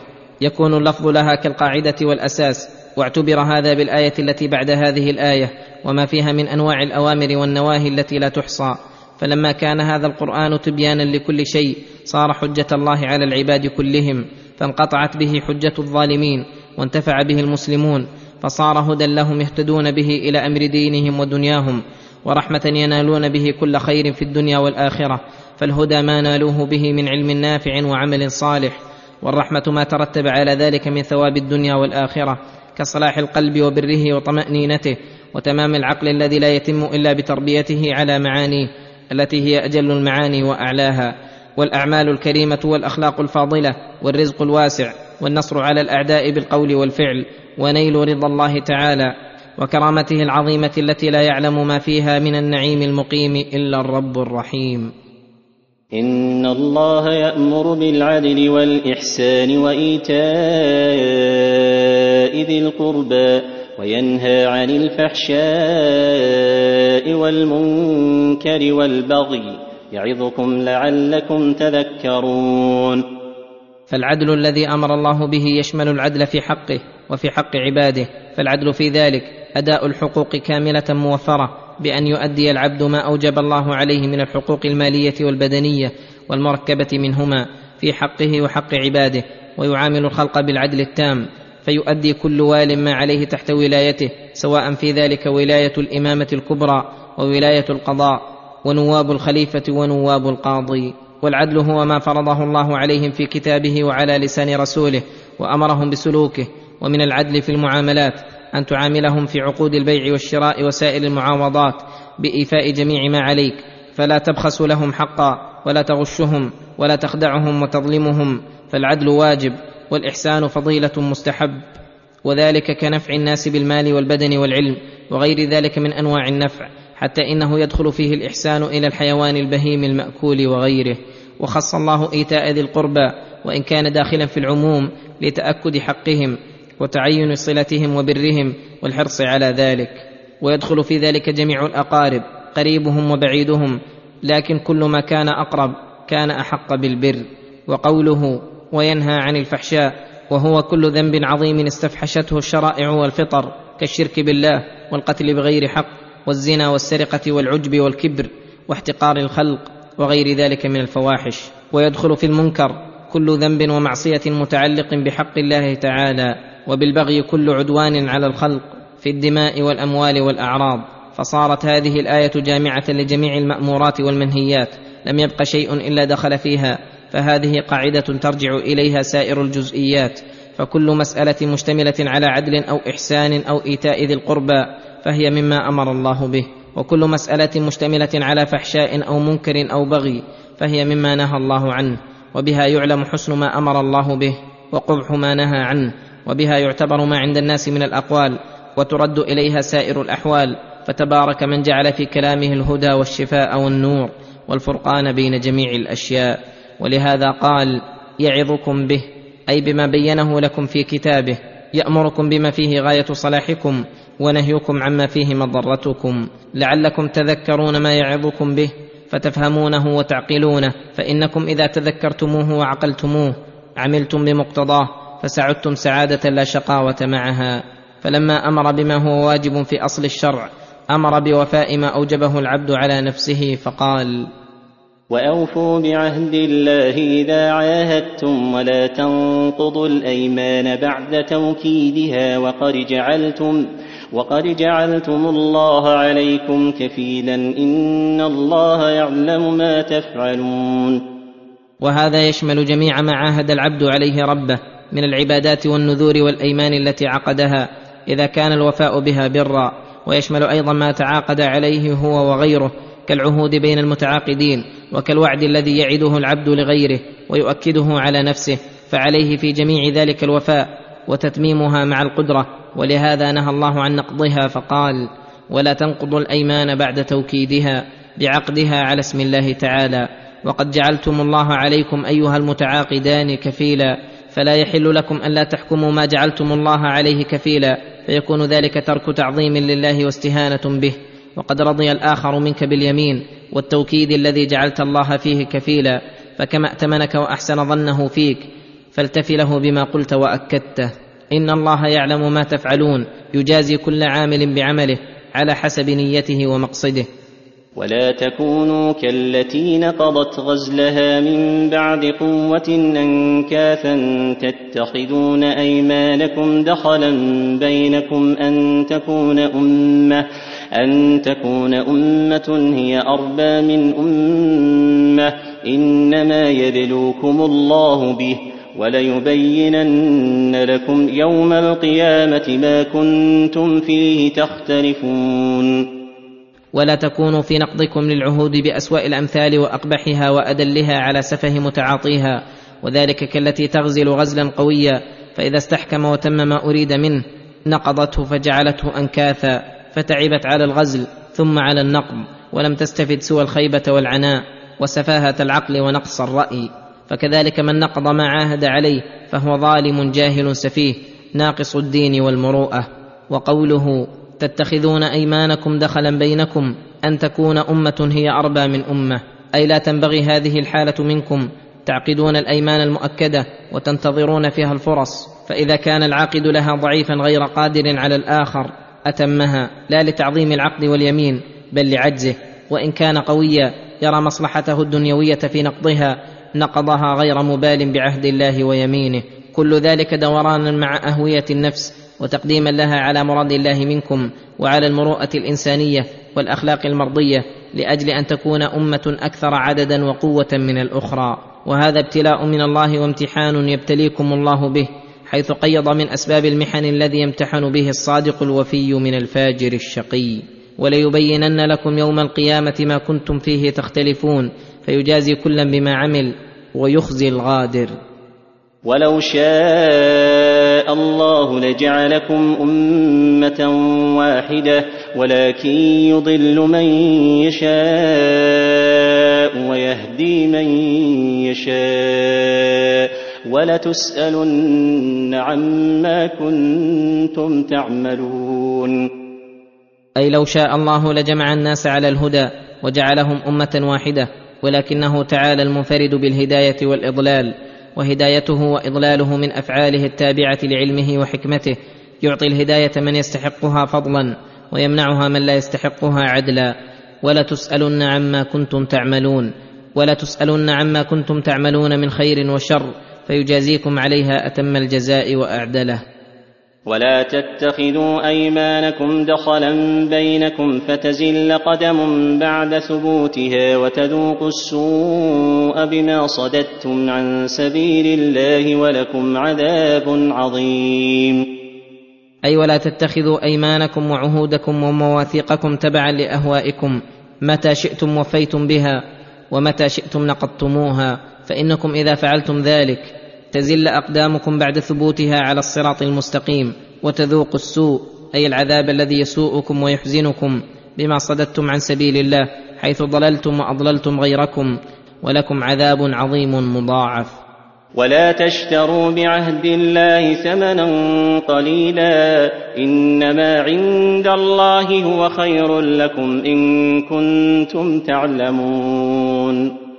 يحذر تعالى عباده من نقض العهود والأيمان لأجل متاع الدنيا وحطامها. فقال ولا تشتروا بعهد الله ثمنا قليلا تنالونه بالنقض وعدم الوفاء. إنما عند الله من الثواب العاجل والآجل لمن آثر رضاه وأوفى بما عاهد عليه الله. هو خير لكم من حطام الدنيا الزائلة. إن كنتم تعلمون فآثروا ما يبقى على ما يفنى. ما عندكم ينفد وما عند الله باق ولنجزين الذين صبروا أجرهم بأحسن ما كانوا يعملون. فإن الذي عندكم ولو كثر جدا لا بد أن ينفد ويفنى وما عند الله باق ببقائه لا يفنى ولا يزول فليس بعاقل من آثر الفاني الخسيس على الباقي النفيس. وهذا كقوله تعالى بل تؤثرون الحياة الدنيا والآخرة خير وأبقى. وما عند الله خير للأبرار. وفي هذا الحث والترغيب على الزهد في الدنيا خصوصا الزهد المتعين. وهو الزهد فيما يكون ضررا على العبد ويوجب له الاشتغال عما أوجب الله عليه وتقديمه على حق الله فإن هذا الزهد واجب. ومن الدواعي للزهد أن يقابل العبد لذات الدنيا وشهواتها بخيرات الآخرة.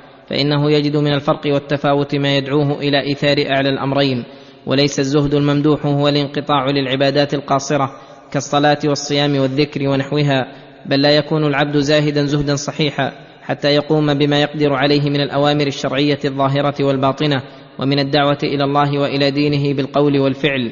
فالزهد الحقيقي هو الزهد فيما لا ينفع في الدين والدنيا والرغبة والسعي في كل ما ينفع.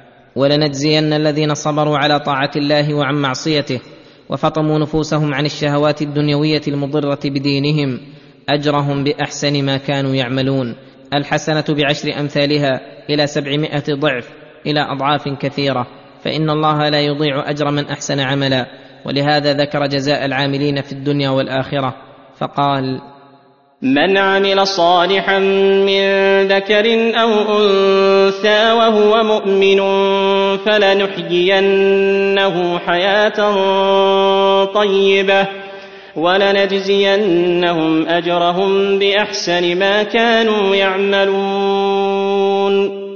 من عمل صالحا من ذكر أو أنثى وهو مؤمن فإن الإيمان شرط في صحة الأعمال الصالحة وقبولها بل لا تسمى أعمالا صالحة إلا بالإيمان والإيمان مقتض لها فإنه التصديق الجازم المثمر لأعمال الجوارح من الواجبات والمستحبات.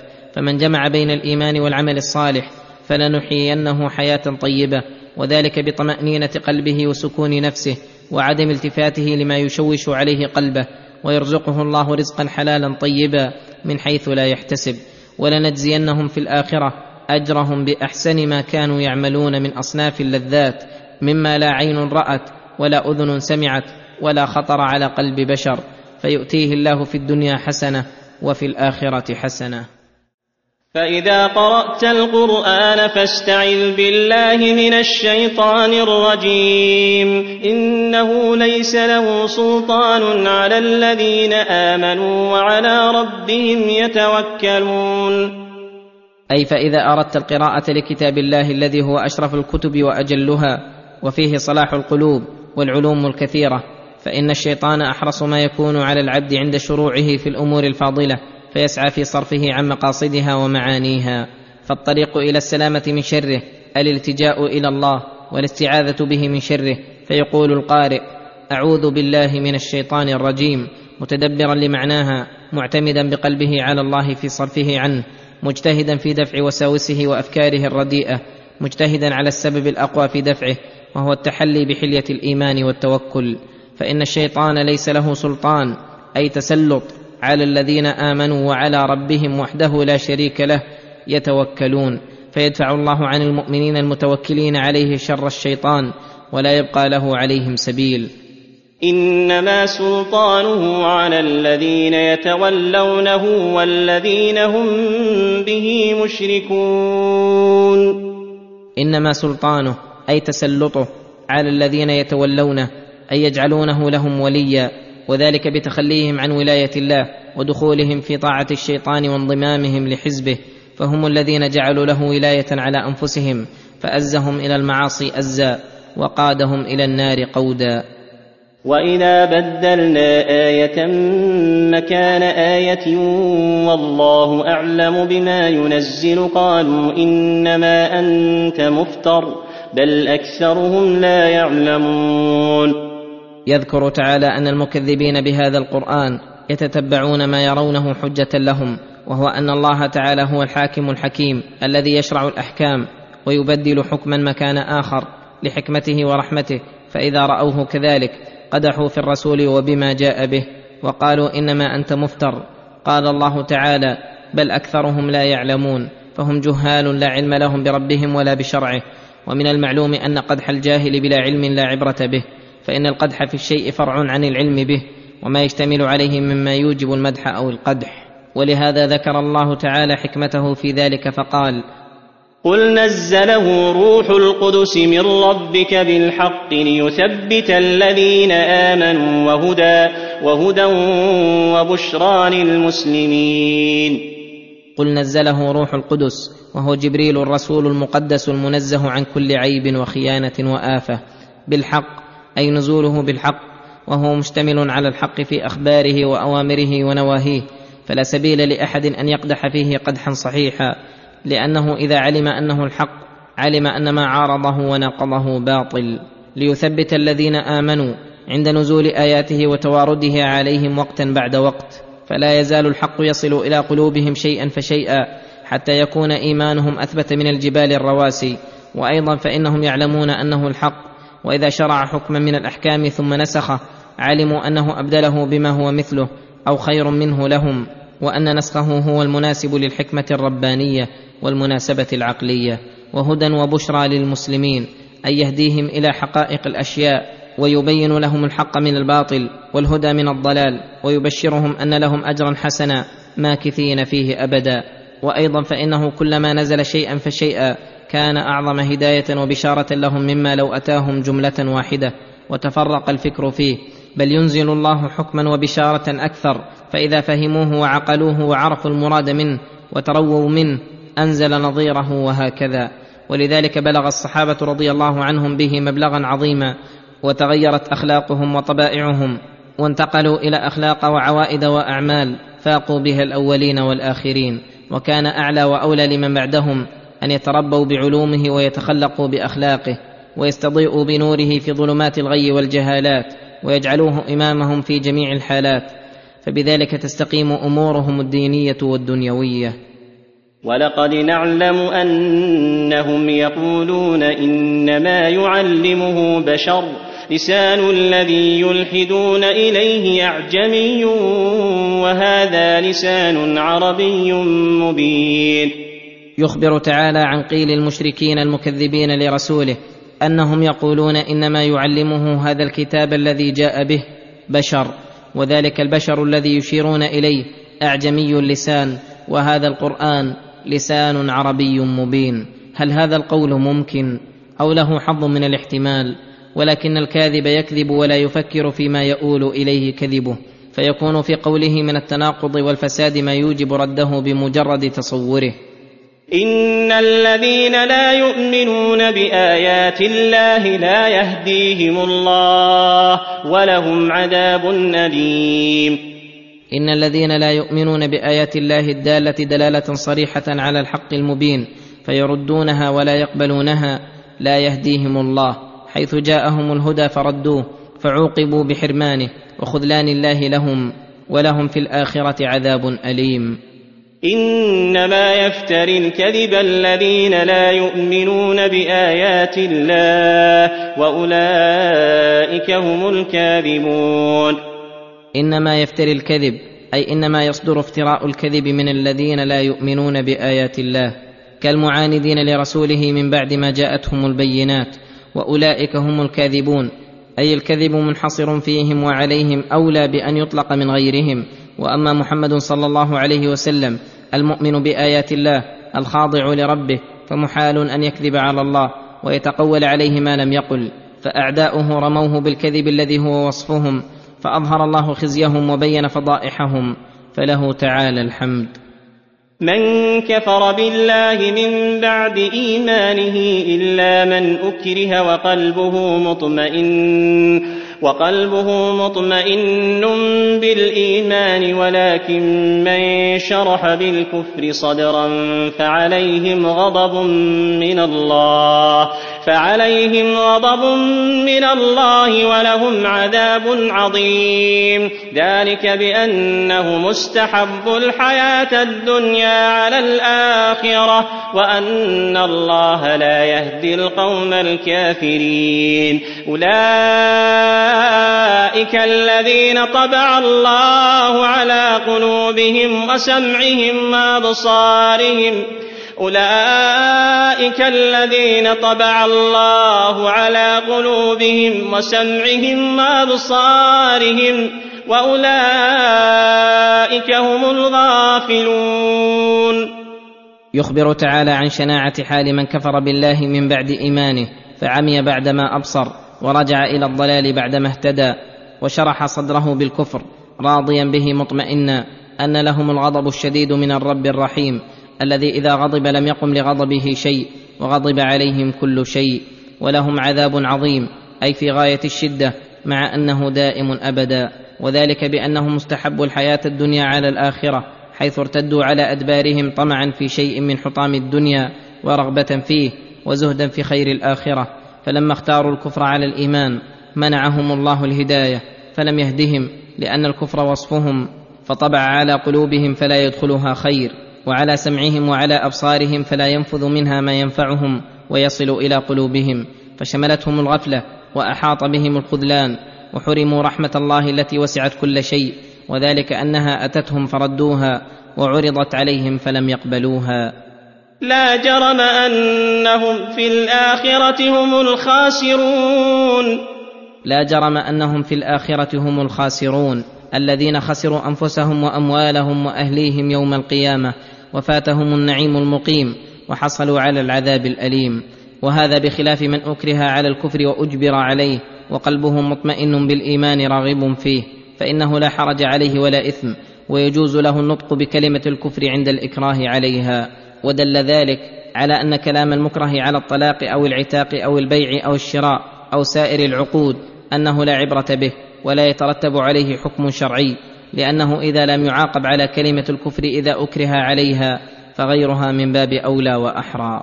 ثم إن ربك للذين هاجروا من بعد ما فتنوا ثم جاهدوا وصبروا إن ربك من بعدها لغفور رحيم. إن ربك من بعدها لغفور رحيم.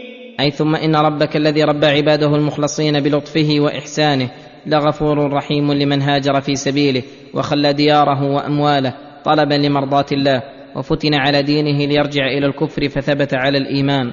وتخلص ما معه من اليقين ثم جاهد أعداء الله ليدخلهم في دين الله بلسانه ويده وصبر على هذه العبادات الشاقة على أكثر الناس. فهذه أكبر الأسباب التي تنال بها أعظم العطايا وأفضل المواهب وهي مغفرة الله للذنوب صغارها وكبارها. المتضمن ذلك زوال كل أمر مكروه ورحمته العظيمة التي بها صلحت أحوالهم واستقامت أمور دينهم ودنياهم. فلهم الرحمة من الله في يوم القيامة. حين تأتي كل نفس تجادل عن نفسها. يوم تأتي كل نفس تجادل عن نفسها. يوم تأتي كل نفس تجادل عن نفسها. يوم تأتي كل نفس تجادل عن نفسها. وتوفى كل نفس ما عملت وهم لا يظلمون. كل يقول نفسي نفسي لا يهمه سوى نفسه ففي ذلك اليوم يفتقر العبد إلى حصول مثقال ذرة من الخير. وتوفى كل نفس ما عملت من خير وشر وهم لا يظلمون فلا يزاد في سيئاتهم ولا ينقص من حسناتهم. فاليوم لا تظلم نفس شيئا ولا تجزون إلا ما كنتم تعملون. وضرب الله مثلا قرية كانت آمنة مطمئنة يأتيها رزقها رغدا من كل مكان فكفرت بأنعم الله فأذاقها الله. فأذاقها الله لباس الجوع والخوف بما كانوا يصنعون. ولقد جاءهم رسول منهم فكذبوه فأخذهم العذاب وهم ظالمون. وهذه القرية هي مكة المشرفة التي كانت آمنة مطمئنة لا يهاج فيها أحد وتحترمها الجاهلية الجهلاء حتى إن أحدهم يجد قاتل أبيه وأخيه. فلا يهيجه مع شدة الحمية فيهم والنعرة العربية فحصل لها من الأمن التام ما لم يحصل لسواها وكذلك الرزق الواسع. كانت بلدة ليس فيها زرع ولا شجر ولكن يسر الله لها الرزق يأتيها من كل مكان. فجاءهم رسول منهم يعرفون أمانته وصدقه يدعوهم إلى أكمل الأمور وينهاهم عن الأمور السيئة. فكذبوه وكفروا بنعمة الله عليهم فأذاقهم الله ضد ما كانوا فيه. وألبسهم لباس الجوع الذي هو ضد الرغد والخوف الذي هو ضد الأمن وذلك بسبب صنيعهم وكفرهم وعدم شكرهم. وما ظلمهم الله ولكن كانوا أنفسهم يظلمون. فكلوا مما رزقكم الله حلالا طيبا واشكروا نعمة الله واشكروا نعمة الله إن كنتم إياه تعبدون. يأمر تعالى عباده بأكل ما رزقهم الله من الحيوانات والحبوب والثمار وغيرها حلالا طيبا أي حالة كونها متصفة بهذين الوصفين بحيث لا يكون مما حرم الله أو أثرا عن غصب ونحوه. فتمتعوا بما خلق الله لكم من غير إسراف ولا تعد واشكروا نعمة الله بالاعتراف بها بالقلب والثناء على الله بها وصرفها في طاعة الله. إن كنتم إياه تعبدون أي إن كنتم مخلصين له العبادة. فلا تشكروا إلا إياه ولا تنسوا المنعم. إنما حرم عليكم الميتة والدم ولحم الخنزير وما أهل لغير الله به فمن اضطر غير باغ ولا عاد فإن الله غفور رحيم. إنما حرم عليكم الأشياء المضرة تنزيها لكم وذلك كالميتة ويدخل في ذلك كل ما كان موته على غير ذكاه مشروعة ويستثنى من ذلك ميتة الجراد والسمك والدم المسفوح. وأما ما يبقى في العروق واللحم فلا يضر ولحم الخنزير لقذارته وخبثه وذلك شامل للحمه وشحمه وجميع أجزائه.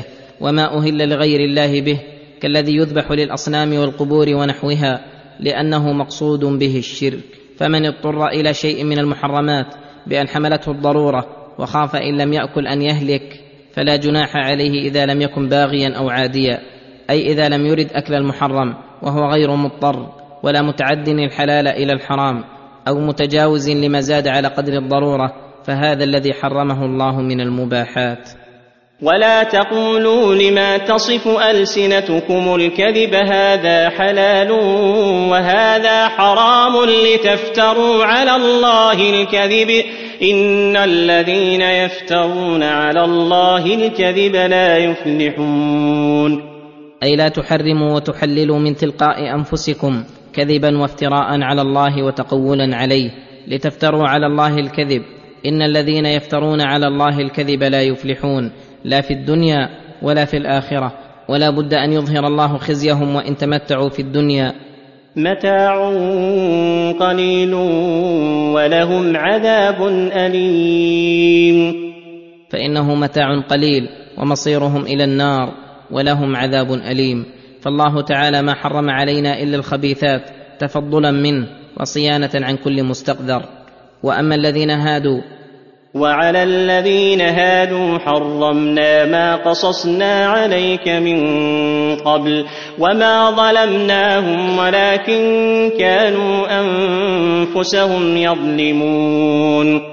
فحرم الله عليهم طيبات أحلت لهم بسبب ظلمهم عقوبة لهم كما قصه في سورة الأنعام في قوله وعلى الذين هادوا حرمنا كل ذي ظفر ومن البقر والغنم حرمنا عليهم شحومهما إلا ما حملت ظهورهما أو الحوايا أو ما اختلط بعظم.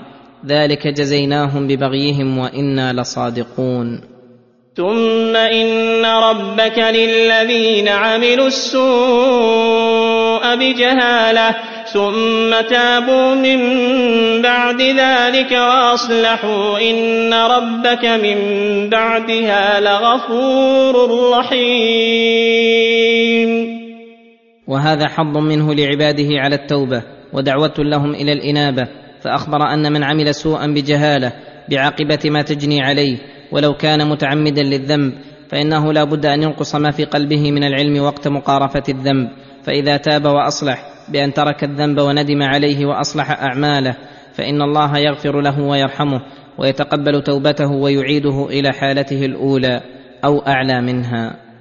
إن إبراهيم كان أمة قانتا لله حنيفا ولم يك من المشركين. يخبر تعالى عما فضل به خليله إبراهيم عليه الصلاه والسلام وخصه به من الفضائل العاليه والمناقب الكامله. فقال ان إبراهيم كان امه أي اماما جامعا لخصال الخير هاديا مهتديا قانتا لله أي مديما لطاعه ربه. مخلصا له الدين حنيفا مقبلا على الله بالمحبة والإنابة والعبودية معرضا عمن سواه ولم يكن من المشركين في قوله وعمله وجميع أحواله لأنه إمام الموحدين الحنفاء. شاكرا لأنعمه اجتباه وهداه إلى صراط مستقيم. شاكرا لأنعمه أي آتاه الله في الدنيا حسنة وأنعم عليه بنعم ظاهرة وباطنة فقام بشكرها فكان نتيجة هذه الخصال الفاضلة أن اجتباه ربه واختصه بخلته وجعله من صفوة خلقه وخيار عباده المقربين. وهداه إلى صراط مستقيم في علمه وعمله فعلم بالحق وآثره على غيره. وآتيناه في الدنيا حسنة وإنه في الآخرة لمن الصالحين واتيناه في الدنيا حسنه رزقا واسعا وزوجه حسناء وذريه صالحين واخلاقا مرضيه وانه في الاخره لمن الصالحين الذين لهم المنازل العاليه والقرب العظيم من الله تعالى ثم أوحينا إليك أن اتبع ملة إبراهيم حنيفا وما كان من المشركين. ومن أعظم فضائله أن الله أوحى لسيد الخلق وأكملهم أن يتبع ملة إبراهيم ويقتدي به هو وأمته. إنما جعل السبت على الذين اختلفوا فيه وإن ربك ليحكم بينهم يوم القيامة فيما كانوا فيه يختلفون. يقول تعالى إنما جعل السبت أي فرضا على الذين اختلفوا فيه حين ضلوا عن يوم الجمعة وهم اليهود فصار اختلافهم سببا لأن يجب عليهم في السبت احترامه وتعظيمه. وإلا فالفضيلة الحقيقية ليوم الجمعة الذي هدى الله هذه الأمة إليه. وإن ربك ليحكم بينهم يوم القيامة فيما كانوا فيه يختلفون فيبين لهم المحق من المبطل والمستحق للثواب ممن استحق العقاب. ادع إلى سبيل ربك بالحكمة والموعظة الحسنة وجادلهم بالتي هي أحسن. إن ربك هو أعلم بمن ضل عن سبيله وهو أعلم بالمهتدين. أي ليكن دعاؤك للخلق مسلمهم وكافرهم إلى سبيل ربك المستقيم. المشتمل على العلم النافع والعمل الصالح بالحكمة أي كل أحد على حسب حاله وفهمه وقبوله وانقياده. ومن الحكمة الدعوة بالعلم لا بالجهل والبداءة بالأهم فالأهم وبالأقرب إلى الأذهان والفهم وبما يكون قبوله أتم وبالرفق واللين. فإن انقاد بالحكمة وإلا فينتقل معه بالدعوة بالموعظة الحسنة وهو الأمر والنهي المقرون بالترغيب والترهيب. إما بما تشتمل عليه الأوامر من المصالح وتعدادها والنواهي من المضار وتعدادها وإما بذكر إكرام من قام بدين الله وإهانة من لم يقم به وإما بذكر ما أعد الله للطائعين من الثواب العاجل والآجل وما أعد للعاصين من العقاب العاجل والآجل. فإن كان المدعو يرى أن ما هو عليه حق أو كان داعية إلى الباطل فيجادل بالتي هي أحسن وهي الطرق التي تكون أدعى لاستجابته عقلا ونقلا. ومن ذلك الاحتجاج عليه بالأدلة التي كان يعتقدها فإنه أقرب إلى حصول المقصود وألا تؤدي المجادلة إلى خصام أو مشاتمة تذهب بمقصودها ولا تحصل الفائدة منها بل يكون القصد منها هداية الخلق إلى الحق لا المغالبة ونحوها. وقوله إن ربك هو أعلم بمن ضل عن سبيله علم السبب الذي أداه إلى الضلال وعلم أعماله المترتبة على ضلالته وسيجازيه عليها. وهو أعلم بالمهتدين. علم أنهم يصلحون للهداية فهداهم ثم من عليهم فاجتباهم. وإن عاقبتم فعاقبوا بمثل ما عوقبتم به ولئن صبرتم لهو خير للصابرين. يقول تعالى مبيحا للعدل ونادبا للفضل والإحسان. وإن عاقبتم من أساء إليكم بالقول والفعل فعاقبوا بمثل ما عوقبتم به من غير زيادة منكم على ما أجراه معكم. ولئن صبرتم عن المعاقبة وعفوتم عن جرمهم لهو خير للصابرين من الاستيفاء. وما عند الله خير لكم وأحسن عاقبة. كما قال الله تعالى فمن عفا وأصلح فأجره على الله ثم أمر رسوله بالصبر على دعوة الخلق إلى الله والاستعانة بالله على ذلك. وعدم الاتكال على النفس فقال واصبر وما صبرك إلا بالله واصبر وما صبرك إلا بالله ولا تحزن عليهم. واصبر وما صبرك إلا بالله ولا تحزن عليهم ولا تك في ضيق مما يمكرون. إن الله مع الذين اتقوا والذين هم محسنون. واصبر وما صبرك إلا بالله هو الذي يعينك عليه ويثبتك ولا تحزن عليهم إذا دعوتهم. فلم تر منهم قبولا لدعوتك فإن الحزن لا يجدي عليك شيئا ولا تك في ضيق أي شدة وحرج مما يمكرون فإن مكرهم عائد إليهم وأنت من المتقين المحسنين والله مع المتقين المحسنين بعونه وتوفيقه وتسديده وهم الذين اتقوا الكفر والمعاصي وأحسنوا في عبادة الله بأن عبدوا الله كأنهم يرونه فإن لم يكونوا يرونه فإنه يراهم والإحسان إلى الخلق ببذل النفع لهم من كل وجه. نسأل الله أن يجعلنا من المتقين المحسنين.